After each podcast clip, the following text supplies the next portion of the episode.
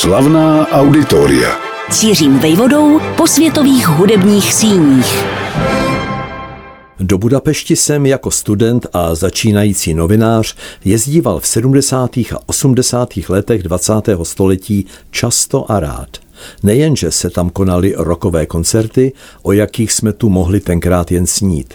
Především vládla ve městě nad Dunajem svobodomyslnější atmosféra. Jistě, že to byl turistův klam, vždyť politický systém tam panoval stejný jako u nás, ale bezpočet soukromých obchůdků s módními oděvy či s gramodeskami navozoval dojem, že Maďarům se přece jen dýchá o něco volněji než nám. Čas oponou trhl. V Budapešti jsem byl naposledy v lednu 1990 a to ještě jen na skok v rámci prezidentské návštěvy Václava Havla. Poznal jsem sice, jak to vypadá v parlamentu a zavezli nás ke hrobu rozporuplného politika Imré Nadě. Do ulic jsem ale neměl čas se vypravit. Od té doby jsem pilnějšími cestovateli ujišťován, že zatímco u nás se vzhled města změnil výrazně k lepšímu, maďarská metropole přešlapuje.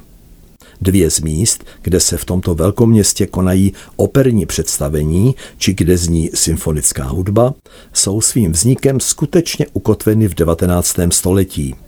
Jak maďarská státní opera, původně nazývaná Královská, tak palác Vigado připomínají svým majestátním vzhledem údobí tamního národního obrození, které nastalo po rakousko-uherském vyrovnání v polovině roku 1876. Na rozdíl od nich je Národní koncertní sál Bély Bartóka, co by součást rozsáhlého areálu zasvěceného umění, dílem typickým pro počátek 21. století, včetně slova národní v názvu, které odráží leco z maďarské politiky naší éry, často svébytné až své rázné. Není na tom nic neobvyklého. Velké a finančně náročné stavby, k nímž operní domy a koncertní sály patří, bývají v zemích, kde je financuje stát, mimoděk i výrazem dobové ideologie, určité etapy ve společenském vývoji. Už proto, že je Vídni blíž než Praha, se Budapešť s rakouskou metropolí ráda a někdy až velikářsky snažila soupeřit. Ne vždy se jí to dařilo. Nutno však uznat, že její hudební svatostánky by se výjímaly i ve vídeňském centru. Nic si nezadají s vídeňskou státní operou a vnějším vzhledem i s budovou Musikvereinu. Zda by obstála i moderní architektura, je věcí názoru. Velikány, jakými byli Ferenc Liszt či Béla Bartók, každopádně dnešní maďarská kultura nedisponuje. Od chvíle, kdy maďarské společenské elity, což byla v 19. století především šlechta, začaly plánovat výstavbu operního domu, uplynulo do jeho slavnostního otevření 11 let. Nápad se zrodil roku 1873 a první představení se odehrálo 27. července 1884 že uprostřed letních prázdnin, když kulturní sezóna trvá i v Budapešti běžně od září do června, patří jaksi k místním specifikům. Stejně tak skutečnost, že už za půl druhého roku, 2. března 1886, se v nové operní budově odehrál první z mnoha oslnivých plesů. Poptávka společenské smetánky nebyla zjevně ukojena bohatým operním programem, který se přitom brzy vyšplhal k úctyhodnému počtu 130 představení ročně. Na repertoáru prý bývalo až 45 oper různých proveniencí, údobí i skladatelů. V honosné neorenesanční budově z prvky baroka trvala tradice plesů bez přerušení do roku 1934. Obnovena byla až o 62 let později, v roce 1996 a v plné parádě. Mezi čestnými hosty, kteří mnohdy kromě tance předvedli i svůj pěvecký um, byly slavné osobnosti ze zahraničí. Katia Ricciarelli, Montserrat Cavaje či Evgenij Nestěrenko. Také však herečky jako Gina Lollobrigida, Katrin Denev či Ornella Mutti. Roku 2011 měl ples v budově Maďarské státní opery výrazně dobročinný charakter ve prospěch státu. Samozřejmě, že vybraný obnos nemohl maďarskou ekonomiku po ekonomické krizi spasit. Vyslal však celospolečenské snaze po oživení nepřehlédnutelný signál. Mnohem důležitější je ovšem hudební i stavební historie budovy. Jejímž autorem byl proslulý maďarský architekt 19. století Mikloš Ibl. Vyškolen ve Vídni, v Mnichově i v Paříži a vyzbrojen cestami po Itálii, specializoval se na okázalý neorenesanční styl. V něm navrhl nejen budapeštskou baziliku svatého Ištvána, kde se mimochodem také konají koncerty, ale především operní dům, umístěný v přepichovém místě.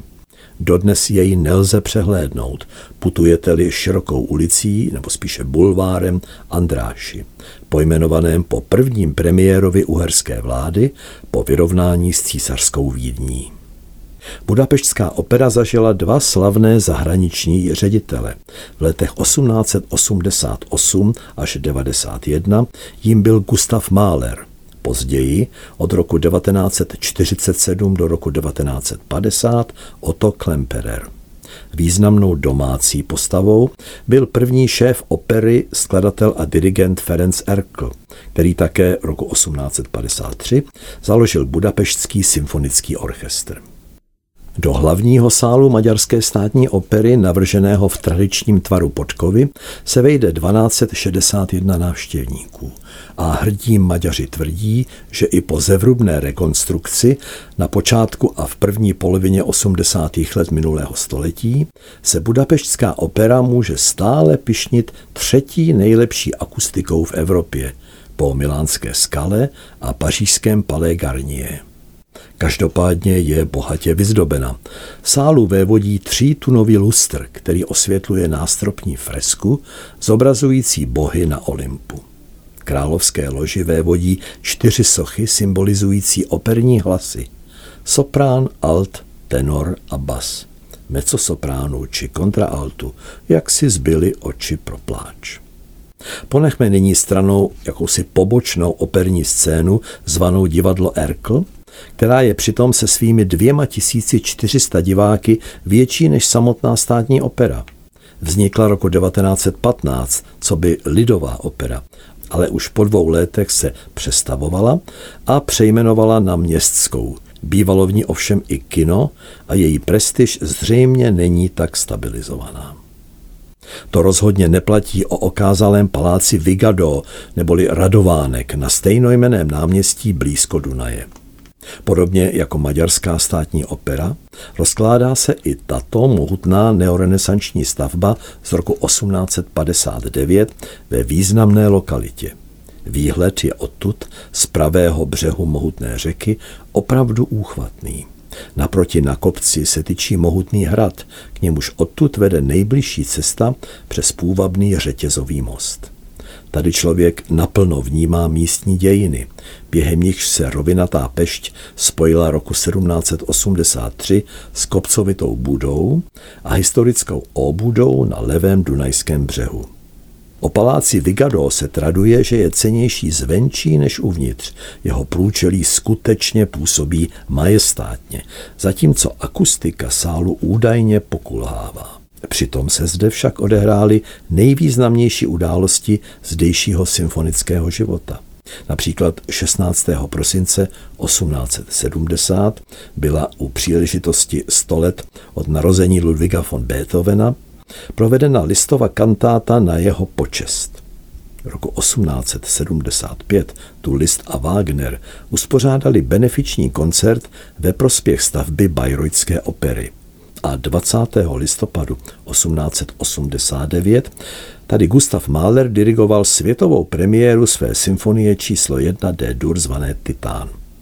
Taktovku pozdvihli také oba Štrausové, otec i syn, či skladatelé Antonín Dvořák, Pětro Maskáni nebo Sergej Prokofjev. Roku 1944 zde poslední válečný koncert řídil Herbert von Karajan. Od paláce Radovánek neboli Vigado to není daleko k jinému místu na pravém břehu Dunaje, které Budapešť věnovala umění. Tentokrát řeč je o počátku 21. století nejenom hudbě, ale také obrazům, sochám a divadlu. Ovšem také kongresům či zasedáním. Multifunkční areál MUPA, pro nás srozumitelněji Millennium City Center, byl vybudován za dva a čtvrt roku a zpřístupněn na jaře 2005. Jeho Ludwig Muzeum, pojmenované po zakladatelích a mecenáších, jimž byli manželé Irene and Peter Ludwigovi z Německa, se orientuje především na moderní výtvarné umění. Sbírky příčiní přes 12 tisíc uměleckých děl. Muzeum sídlí v rámci areálu nejblíž Dunaji a tak jako z nedalekého paláce Vigado i odtud je pěkný výhled na město. Naopak v nejzaším koutě se nachází festivalové divadlo, jehož repertoárová pestrost i různorodé využívání pro společenské účely přispělo ke zžíravé přezdívce celého Millennium Center City, které zní kulturní supermarket. Minimálně k Národnímu koncertnímu sálu Bély Bartóka, umístěnému mezi dvěma sousedními stavbami, je to však nespravedlivé. Prostor pro 1656 diváků, materiálově moderní a tvarem připomínající gotickou katedrálu, má totiž to nejdůležitější – výtečnou akustiku. Navrhl ji uznávaný americký odborník Russell Johnson.